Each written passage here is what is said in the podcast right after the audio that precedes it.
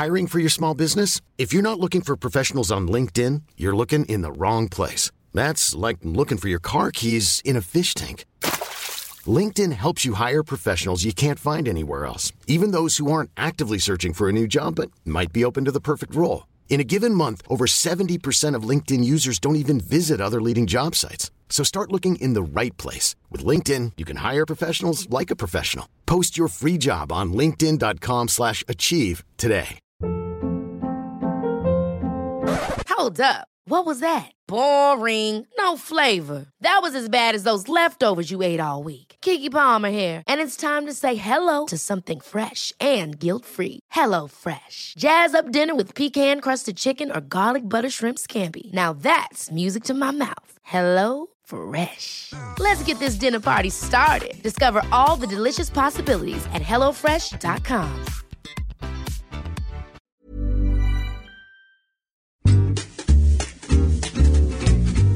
Hello and welcome to Read Like a Writer, the podcast from Faber and Faber, Serpent's Tail, Profile Books, and Canongate.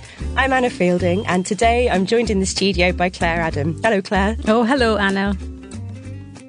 Claire's debut novel, Golden Child, will be published on January the 17th, and it's been five years in the making, but Golden Child is an absolutely captivating book. It brings the beauty and the problems of Trinidad straight to the reader. Um, we'll talk more about it in a second, Claire, but the story follows one family, um, the parents who really just want to do the best by their family and their children, and then two very different twins, Paul and Peter. Um, I also thought it was about hard choices, and it really rejects the idea that there's always one correct moral path. Um, so, Claire, this is your first novel, um, and it's focusing on Trinidad, which is, of course, where you were born and grew up. Yes, that's right. Yes, so I'm from Trinidad originally. So, um, yeah, so I was born there and I lived there until I was 18, and then I left and I went to university. And yeah, so it's a it's a place that I sort of know very well. And like when I came to writing, you know, kind of later in life, um, you know, I sort of tried writing about all different places. Actually, I was writing about I was you know, I've been living in England for a long time, so I was trying to write about England. My mother's Irish, so I was writing about Ireland, and I was like, I lived, I was writing in all these places about all these places that I'd sort of visited or lived, and nothing was really going very well. And then I was like, oh my god, okay, all right, let's just try and write about Trinidad. And um, and I started writing about Trinidad, and it kind of seemed to work. So it, uh, you know, I refused it for a long time, and that's kind of a story in its own right, I suppose. But um, but yes, so I I um after a few attempts, I eventually started this book, and it's it's sort of wrote itself. What was the reason for refusing to um, somewhere that's obviously very yeah. important to you? Yeah, I mean, I think it's it's um, you know, so I, I lived in Trinidad all these years, and while I was there, really, me and my siblings, I'm the youngest of four siblings, and um, really our time there was sort of dominated by trying to get out of Trinidad, um, which is, you know, kind of similar to what the characters in the book experience. And I think it was just that having worked so hard and spent such a long time trying to get out, you know, I think once you do get out, you kind of feel like you should look to the future and you kind of don't want to look back. And so, like, to write about Trinidad, I guess, seemed like it was sort of returning to the past. And it's sort of, I just felt like, you know, I, that's in my past and I don't want to write about that or think about that or it's behind me and I just want to do something else. Um, so yeah, so I think that was why I initially didn't didn't turn to that subject. That makes mm. sense actually, because mm. one of the strongest themes in the book is of um, you know the family struggles mm. uh, while they're there, and and the various issues that their mm. relations have had, and mm. different ones for each sort of section of the mm. family, really. Um, I know that you said in other interviews that the economy of the island is really tied into the oil industry. And so at different points, it will either be a bit of a boom or it will be a bit of a struggle. Right, exactly, yes. Um, and so when the book is set, that's one of the bits where it's starting to become a less wealthy place, isn't it? Those trips to Miami and right, what have right. you, they're not so much a thing, but they are yes. still within people's memory and so they're still desirable. Yeah, yeah. I mean, so I said, like, uh, the book is kind of set during the 80s, but it isn't, you know, you sort of try and, and set it at a time where, um, you know, what you hope is that readers at any time in the future will be able to pick up this book and without knowing anything about the history of the 80s or the history of oil prices, that the book will still sort of make sense to them. So, like, in my mind, I sort of knew it was the 80s, partly because that's the time that I was living there, so it's a time that I knew well. Um, but I mean, it, like it, you know, they're just like these quite small references. I think there's sort of like pop music. There's Tina Turner song and a Smooth Operator song, and there's just a few little references like that. Um, so yes, I mean, like in reality, like during the 80s, so Trinidad are we have oil and natural gas, and so because like that's sort of the foundation of our economy. And um, there was a time, sort of late 70s, early 80s, when the price of oil was very high and the economy was booming. I mean, people had so much money. Like people think of Trinidad and think, oh, maybe it's a poor country. It is not a poor country. It is a rich country because we have all this oil. Um, but then, you know, for all sorts of complicated reasons, it was this world drop in oil prices to do with what Saudi Arabia, I think, flooded the market with oil and blah, blah, blah. And so the price of oil just tumbled. And that was a huge effect on our economy. And uh, we just sank straight into a recession. And so from one day, everybody, as you see, like having these fancy cars and people taking international trips and, you know, having the time of their lives, money was flowing. Suddenly, you know, overnight, everything changed. And, um, and so I guess the result of that was that people just started to, you know, jump ship. People started to leave Trinidad in their droves. Um, and and so that that was kind of the reality of what was happening during the 80s and that you know a lot of my like i you know friends from school you know many of my friends have they just left trinidad you know and like in many cases it was quite difficult for the families to leave they were sort of headed you know they might have been headed to england or to the us or to canada and i mean i think north america was certainly a destination you know because there was sort of the idea at the time that you could go and you could kind of work your way up and stuff like that and so people would go and like families would kind of separate. Like the mom would go ahead first and the, you know, the dad and the kids would stay behind or mom and dad would both go and kids was, and like, you know, you'd have these kids who were like 12, 13 who'd be like keeping house and getting all the children to school. And like, you know, this is kind of the level of sacrifice that people made to try and get out of Trinidad and get to somewhere better. Um, but I mean, so that was sort of that was the reality of what was happening in Trinidad, you know, at that time. But like, what's in the book? It's you know, as I say, they're just like hints of of the of the the actual, you know, that it is the 80s, is the pop songs and stuff like that. But, you know, I'm, I'm not sort of, you know, I've taken quite a lot of artistic license in other places. Um, so there, there, are various things that happen in the book that did not happen during the 80s. Um, but I mean, the backdrop to the whole thing is that, you know, this is a, this is, um, you know, it's a country that, you know, has many wonderful things about it. Of course, the, you know, the weather, some people think the weather is great. You have beaches, you know, you have you could pick fruit off the trees. I mean, there's lots of wonderful things about this place. You know, it's a very social place, a lot of parties. People don't get sort of isolated the way that they do in cities. But on the other hand, it was a place that um, you know that people sometimes want to escape from. And in this particular family, I think they have you know they have one very bright child, and and they really want the best for this child, and they're willing to. You know, I guess the book asks like how far how much of a sacrifice um, should a family make or should a parent make, um, you know, to try and get the best for for the child who who um, is capable of more than than what that particular country can offer. It is. Um, it presents things in really interesting ways, actually, because you may think that there's kind of a, a, cut and dried moral answer to a lot of things, but I think what Golden Child does so well is it brings in those shades of ambiguity mm. and, you know, there are some quite shocking things that happen, but you're never quite sure if they're for the best or not for the best, mm. really. And I think that's something that you keep thinking about long after you've read the book. Mm. I'm finding it very hard actually to sort mm. of uh, talk to you about this without doing terrible spoilers well, for anyone I know, who I might. Know. I find it really hard too. yes, I find it hard too because, I th- like, for me, of course, like as the author, like I, of course, I, I know the whole book, and of course, like when I was writing it, I actually did know, you know, some of the key things that happen in the book. I I sort of knew them from the outset. And so it's, it is quite hard to kind of talk about it without talking about sort of the big picture that I always could see myself because it just, it sort of gives away too much. I mean, I, I do hope that it's not cut and dried. I mean, I, um, you know, like it's some advanced copies have sort of gone out, and uh, you know, there's reviews on Goodreads, you know, and I mean, people tell you you shouldn't do this to me, but I have been reading all my Goodreads reviews. Partly because it's very like I'm not, you know, I am happy to say that it's generally getting good reviews. It's four star. I can't remember. You know, generally it's it's going well. But but you know, I'm very sort of interested in the people who give it one or two stars. I'm like, okay, why did this book not work for you? What did what did you, you know, what did I sort of try and what did I set out to do that failed for you? And I think that um, well, I mean, there there are many things, but I think uh, maybe this is probably not exactly what you were asking, Hannah. So I'm sort of, you know, I'm still interested going off on a tangent here, but um, but yeah, I suppose people have different preconceptions about what a place like Trinidad might be like, or um, people have, I suppose they might have their moral preconceptions about what is right and wrong. I suppose those as well. So yes, I mean, I suppose the book. I, you know, it would be if if people felt that those things were, were challenged in their minds, I would feel that's a success. Mm. Um, yes, I certainly sort of went through several different flips about what I thought would be the right mm. course of action um, throughout it. But we're going to leave Trinidad and go to somewhere much closer to your current home um, and talk about your favourite independent bookshop, which is a question we ask everybody on this podcast. Yes. Um, so you're going to tell us about uh, Kirkdale Books. Yes, yes. So um, I will tell you about Kirkdale Books. And so, um, so this is in Sydenham, which is in southeast London.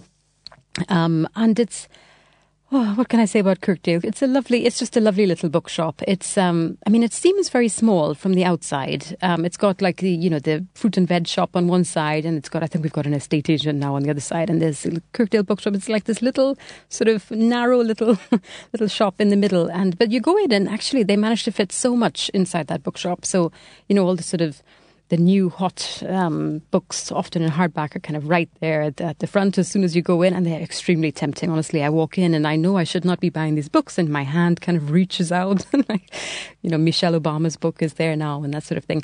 And um, and in the back there is a children's section, and it's got a nice uh, sort of colourful carpet and comfy seating, and um, and then behind that there's uh, the owner's office, Geraldine's office, and I was in there the other day actually because I was talking to her about something, and it's it's really like something out of Dickens. I hope Geraldine doesn't mind me saying all this, but it's these sort of towering piles of paper, and it's it's it's lovely, I have to say. And then so on the side there's like this. Um, a little room where you can get your tea and coffee and you have the place to sit down and you can take your book and you can just sit there on the chair and have your coffee and nobody will disturb you. And I mean, it really is a huge luxury, I think, in, you know, in, in this day and age to, to, um, you know, to be able to sort of walk into a shop and pick something off the shelf and, and sit and look at it and nobody will bother you and nobody will hassle you and say, how long you've been reading that book and get out of here. So, I mean, that is, you know, that really is a wonderful thing about, about bookshops in general and certainly a wonderful thing about Kirkdale.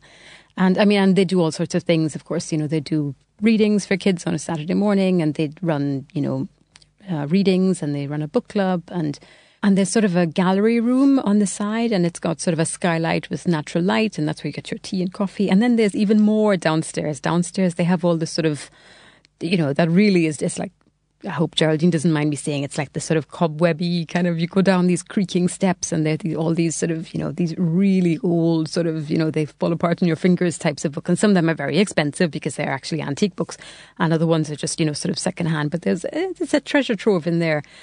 And um, it, yeah so it is it is the kind of I mean, I don't know if I just see it this way because I like books myself and I like bookshops, but to me, it sort of seems like a little kind of little hub of the community, really. Like, um, yes, all sorts of little sort of community actions have, you know, that's kind of been their their their centre. Like we had a, or we still have actually a um, Sydenham Arts Festival, which runs in the summer, and like all the, you know, they were the box office for that. They would sell all the tickets, and you'd go in and you know get all the information about these events. And we have um, there's somebody who used to work at the bookshop, Jonathan Kaufman, who he has a theatre company. And again, you know, the, that um, Bookshop was sort of the place where you would go to get your tickets and find out all the schedules. And um, and and now, in fact, that theatre company has sort of has blossomed and is kind of a theatre space which is provided by Lewisham Council. It's all a bit complicated, and I may be getting it wrong, but. But you know that's you know there was this you know this sort of arts festival and the theatre and all that has sort of grown out of um, you know, just having that bookshop, which was this sort of solid place to go, and it was it was always there. You know, other shops sometimes came and went, but that bookshop was still there. So, talking about the books that you'd buy from there that mm. you'd like to tell our readers about as well. And I'm going to say it sounds like a fantastic place. I have friends down that way, so I shall definitely oh, go oh, next time. I visit them. Oh, it's very good. Yeah. Um, but uh, one of the books you wanted to talk to us about is Doris Lessing's The Grass is Singing. Yes. And I know that this is a book that you said probably had um, quite an impact on mm. your current novel as well. Mm. Could you tell me a bit about why that is? Yes. Um, so I, I, only read Doris Lessing when I came here to London, but previously, like when I'd been living in Trinidad, um, I mean, it, it, wasn't that easy to get books actually in Trinidad. Um, and so we often, like, you know, because my mother's Irish, we used to come to Ireland every three years and then we kind of fill up our suitcases and take them home again, you know.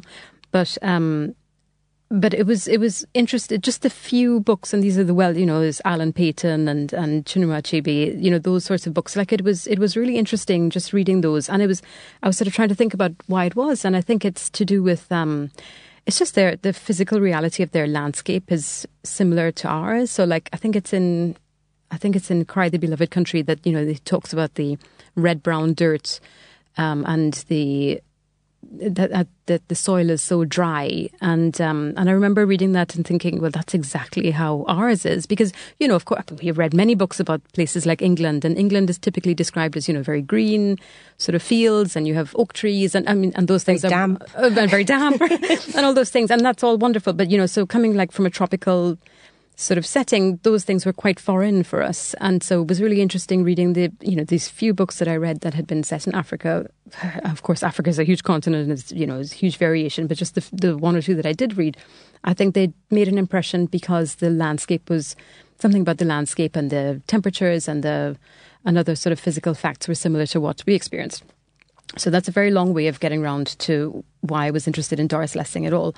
And um, I was just going to say, for the benefit of people listening um, who may not know, that The Grass is Singing is set in uh, southern Rhodesia in the 1940s, as the country was called then. It's now Zimbabwe, that right. part of the land. Right. Um, but sorry, anyway. Yes, no, yeah. no, no, that's okay. And I think it probably relates to what you were going to say. Yeah, well. yeah. And I think that, um, I mean, what, what, well, the book is sort of about I mean, people may be familiar with it already, but it starts with like a little press clipping, and it's a, it's a murder. So there's a white couple, and there it's Mary and Richard Turner, the white couple, and they have this farm. And Mary Turner has been murdered. It seems apparent by her houseboy, who's a black houseboy. And um, and it's it you know I think the, the it starts off as murder mystery so it's this little sort of cutting in the news this little article in the newspaper that announces the murder and um, and then the, the first section is just about the reaction of the townspeople, and and the townspeople are very sort of they they don't talk about it, and um, and there's this sort of knowingness. They seem to know something that went on, and they they all they say about it is that it's a bad business. It's a bad business, and so it, so like it's the ending sort of given away because you already know who was murdered and and and that sort of thing. But then the rest of the book is sort of trying to go back to the beginning of you know Mary's sort of teenagerhood and how she got married and how she came to be on that farm and how she got to know this particular um, houseboy, as he's called, is called Moses, and then leading up to the murder. And what is interesting to me about this book is um, is, is the sense of omniscience. So. Uh, omniscience has kind of gone out of fashion, I think, in, in writing terms. And, you know, like nowadays, we're, you know, if you do writing courses, you're sort of told, oh, you know, stay in one person's head at a time. And if you kind of, you know, you can't jump from one person's head to the other person's head and like to sort of create a world where the author knows everything that is very out of fashion now. It used there's a, there was a time when that was the done thing and now it's like totally not the done thing. And if you go to writing classes and try to do that people are like oh my god this is terrible because we do not want to and people just don't want omniscience anymore. And so i think what like what was interesting about this book to me was that she that she completely does this, you know, and she does it extremely successfully.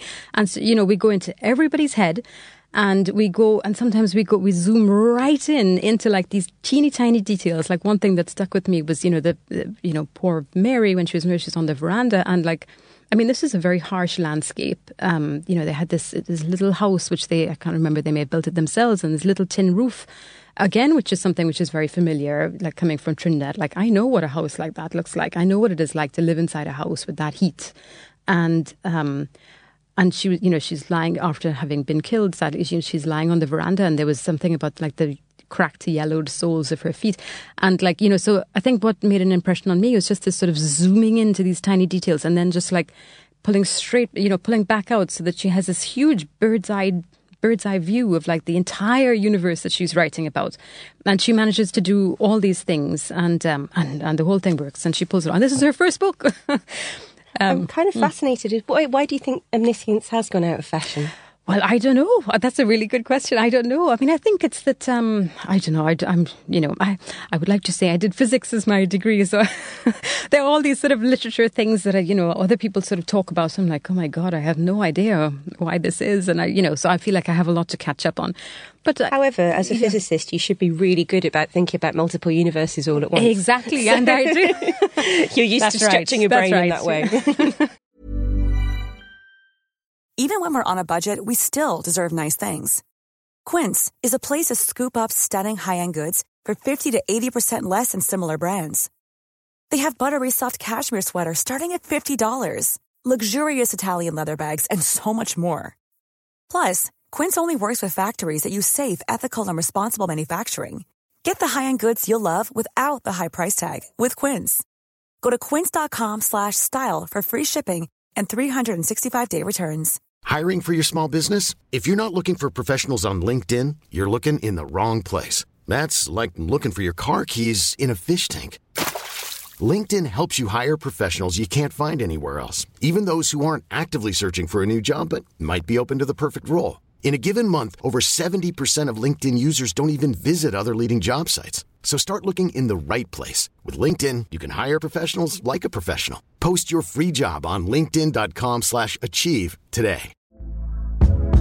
Hey there, it's Michele Norris. I'm host of a podcast called Your Mama's Kitchen. When I travel, I'm usually looking for a way to find a taste of home when I'm not at home. And one of the things I love to do when I am at home is entertain. And Airbnb allows me to do that. When I was in California recently, I rented a house that had a great kitchen. And when we were sitting around the table, we we're all thinking, we're in someone else's house. Someone could be in all of our homes as well.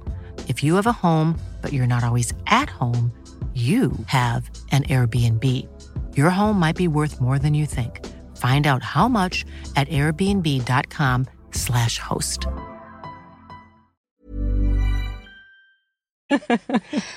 um, talking about uh, the novel that you always recommend to people, it's mm. a personal favourite of mine as well. You've picked uh, Raymond Carver's mm. short stories, What We Talk About When We Talk About Love. Now, what is it that makes you always recommend Carver?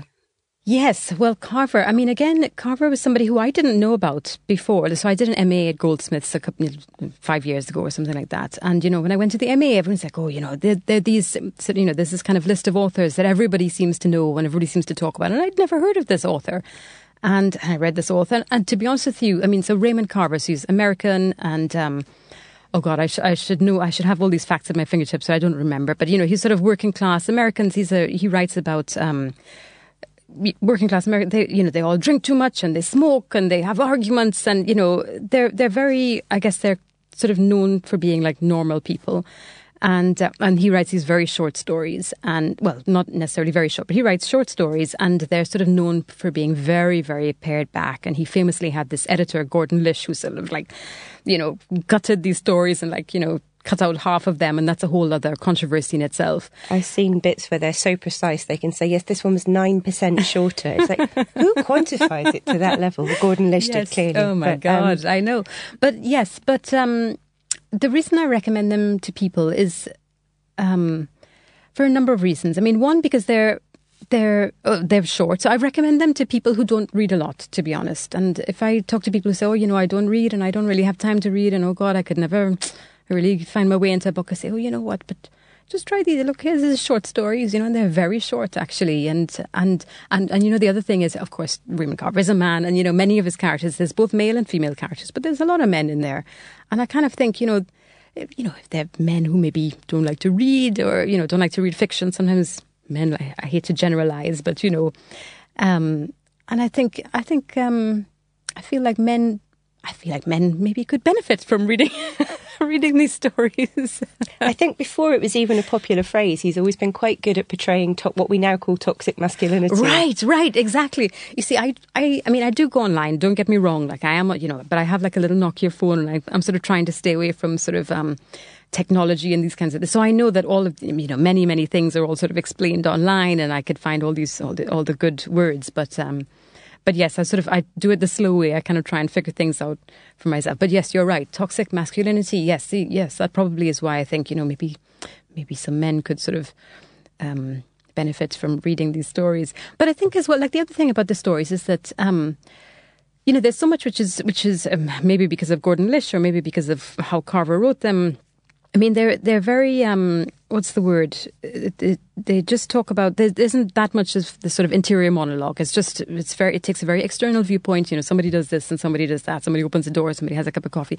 So you you just get the actions. You just get the sort of physical dramatic action most of the time. You get a little bit of internal thought, um, but I mean, the consequence of that is that the reader has to figure a lot out for themselves. And many times you might read one of Raymond Carver's stories and not really know what it's about. But despite that, you might still find sometime later that story is still in your mind and you're still sort of trying to puzzle something out. Um, which is, of course, the mark of many people would say is the mark. You know, whether it is or not, I don't know, but many people would say that it is the mark of a very good story.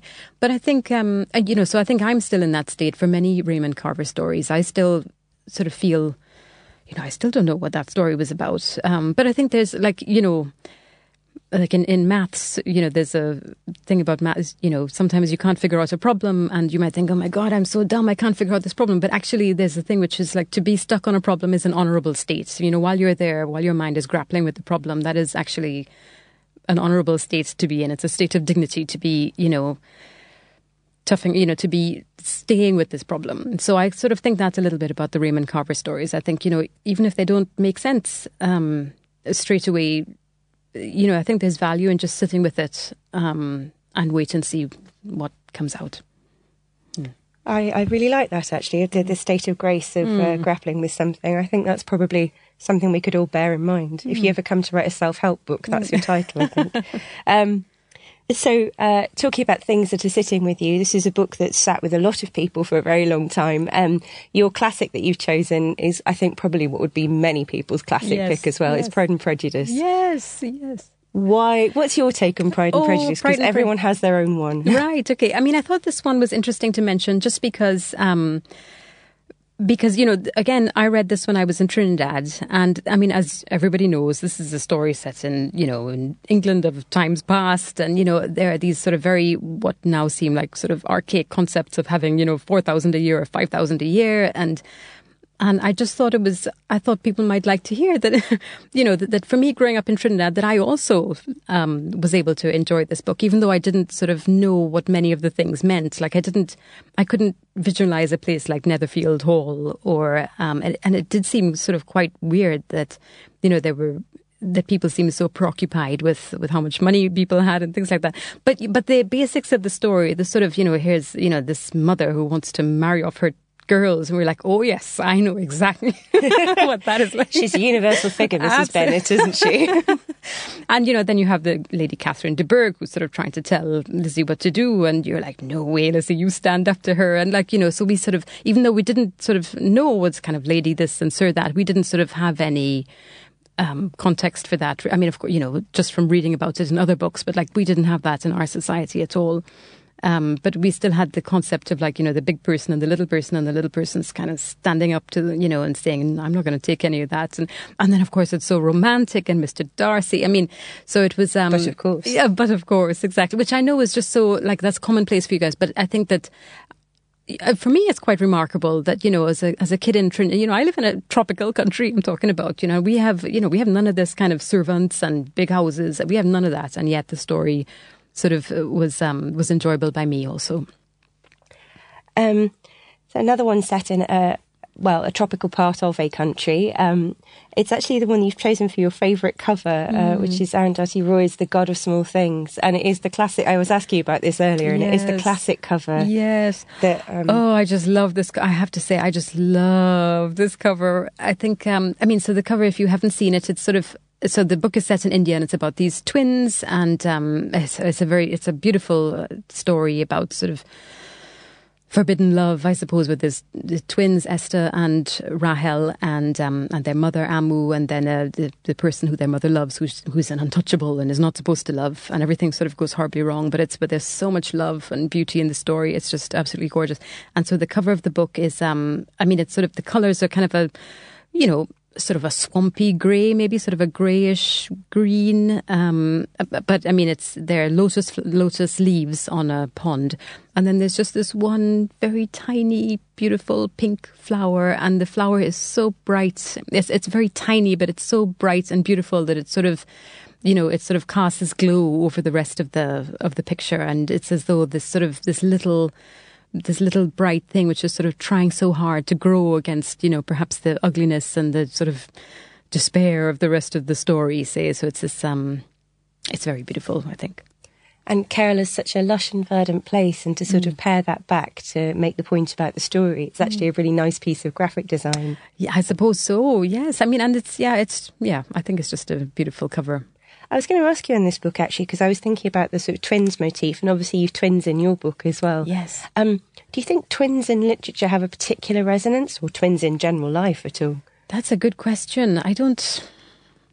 I don't know. I mean, like I guess I chose twins for this story because um, uh, it's a bit tricky to talk about it without giving away the ending. But I suppose I wanted to. Um, I wanted to make these these two boys the same aside from one being very bright and one being not so much.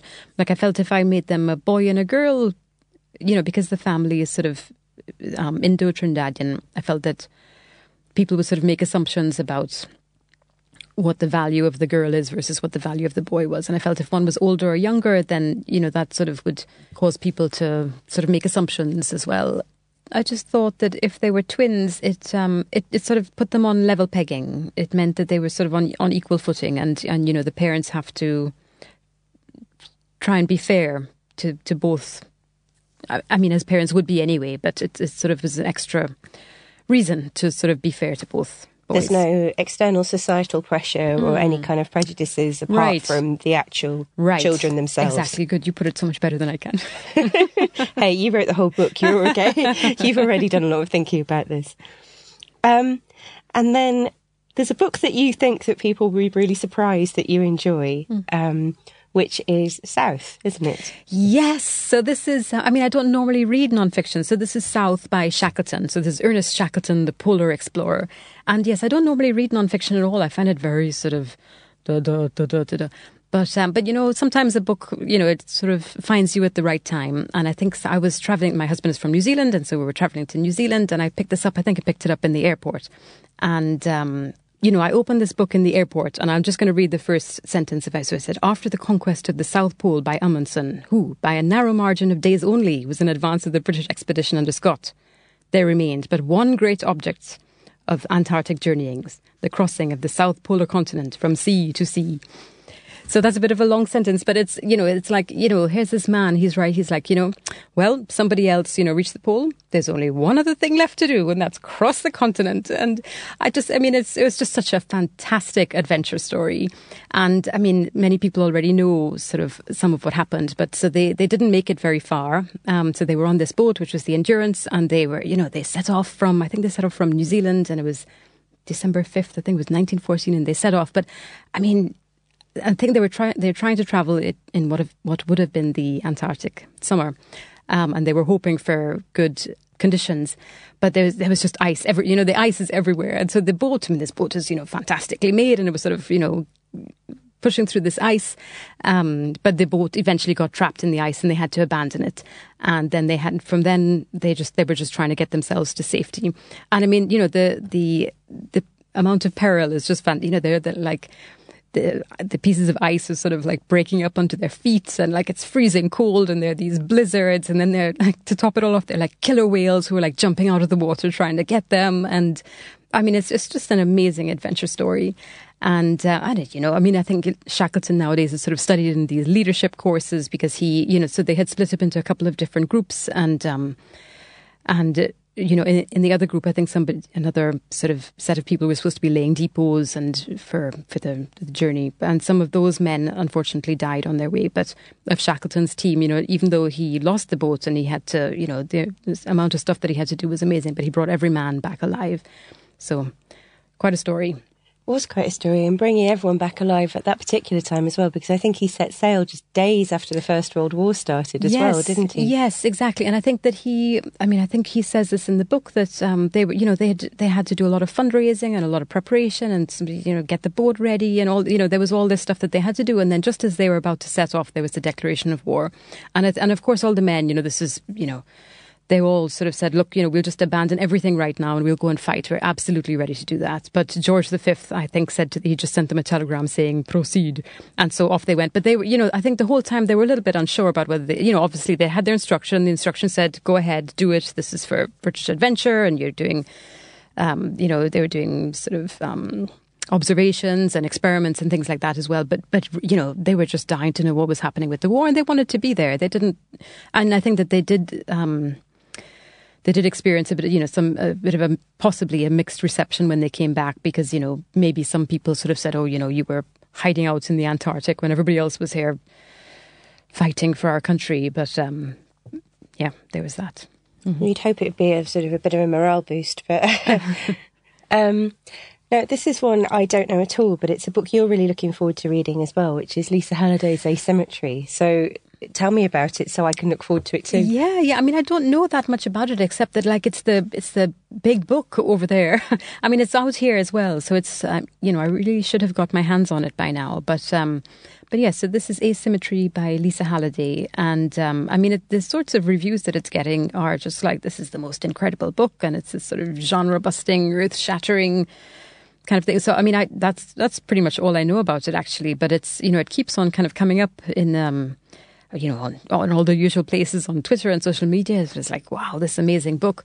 And um, yes, I mean, I know that there's, uh, you know, possibly one of the talking points about it was that I think the, the author, you know, maybe had a relationship with Philip Roth or something along those lines. And there's this sort of whole, like, you know, me Too and maybe inappropriate. I, I don't, I mean, I don't even know. I'm just guessing. I'm just sort of thinking, you know, there's just the little that I've sort of heard about it. But yes, that's definitely one book that I would love to get my hands on. And, uh, you know, because from my point of view, you know, of course, I'm, you know, I've written my first book. I'm trying to write more. I'm trying to write stories. I'm trying to write another book. Um, so, you know, for me, it's it's really interesting to sort of see what other writers are doing, and especially if something, if people are talking about something as if it's like the, you know, she's done something amazingly new, then I want to know what that is. I think we all do. Mm-hmm. Um, Claire, thank you so much for coming in today. Um, it's been really interesting talking to you, and I just wish we had longer to kind of go into things more, oh, as I always so think. Um, Claire Adam's Golden Child uh, is out on January the 17th with Faber and Faber.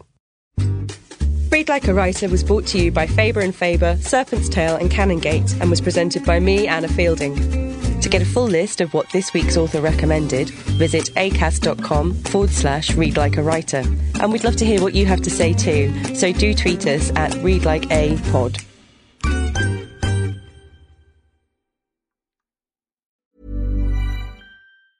Hey, it's Paige DeSorbo from Giggly Squad. High quality fashion without the price tag? Say hello to Quince. I'm snagging high-end essentials like cozy cashmere sweaters, sleek leather jackets, fine jewelry, and so much more. With Quince being 50 to 80% less than similar brands. And they partner with factories that prioritize safe, ethical, and responsible manufacturing. I love that. Luxury quality within reach. Go to quince.com slash style to get free shipping and 365-day returns on your next order. quince.com slash style. Even when we're on a budget, we still deserve nice things.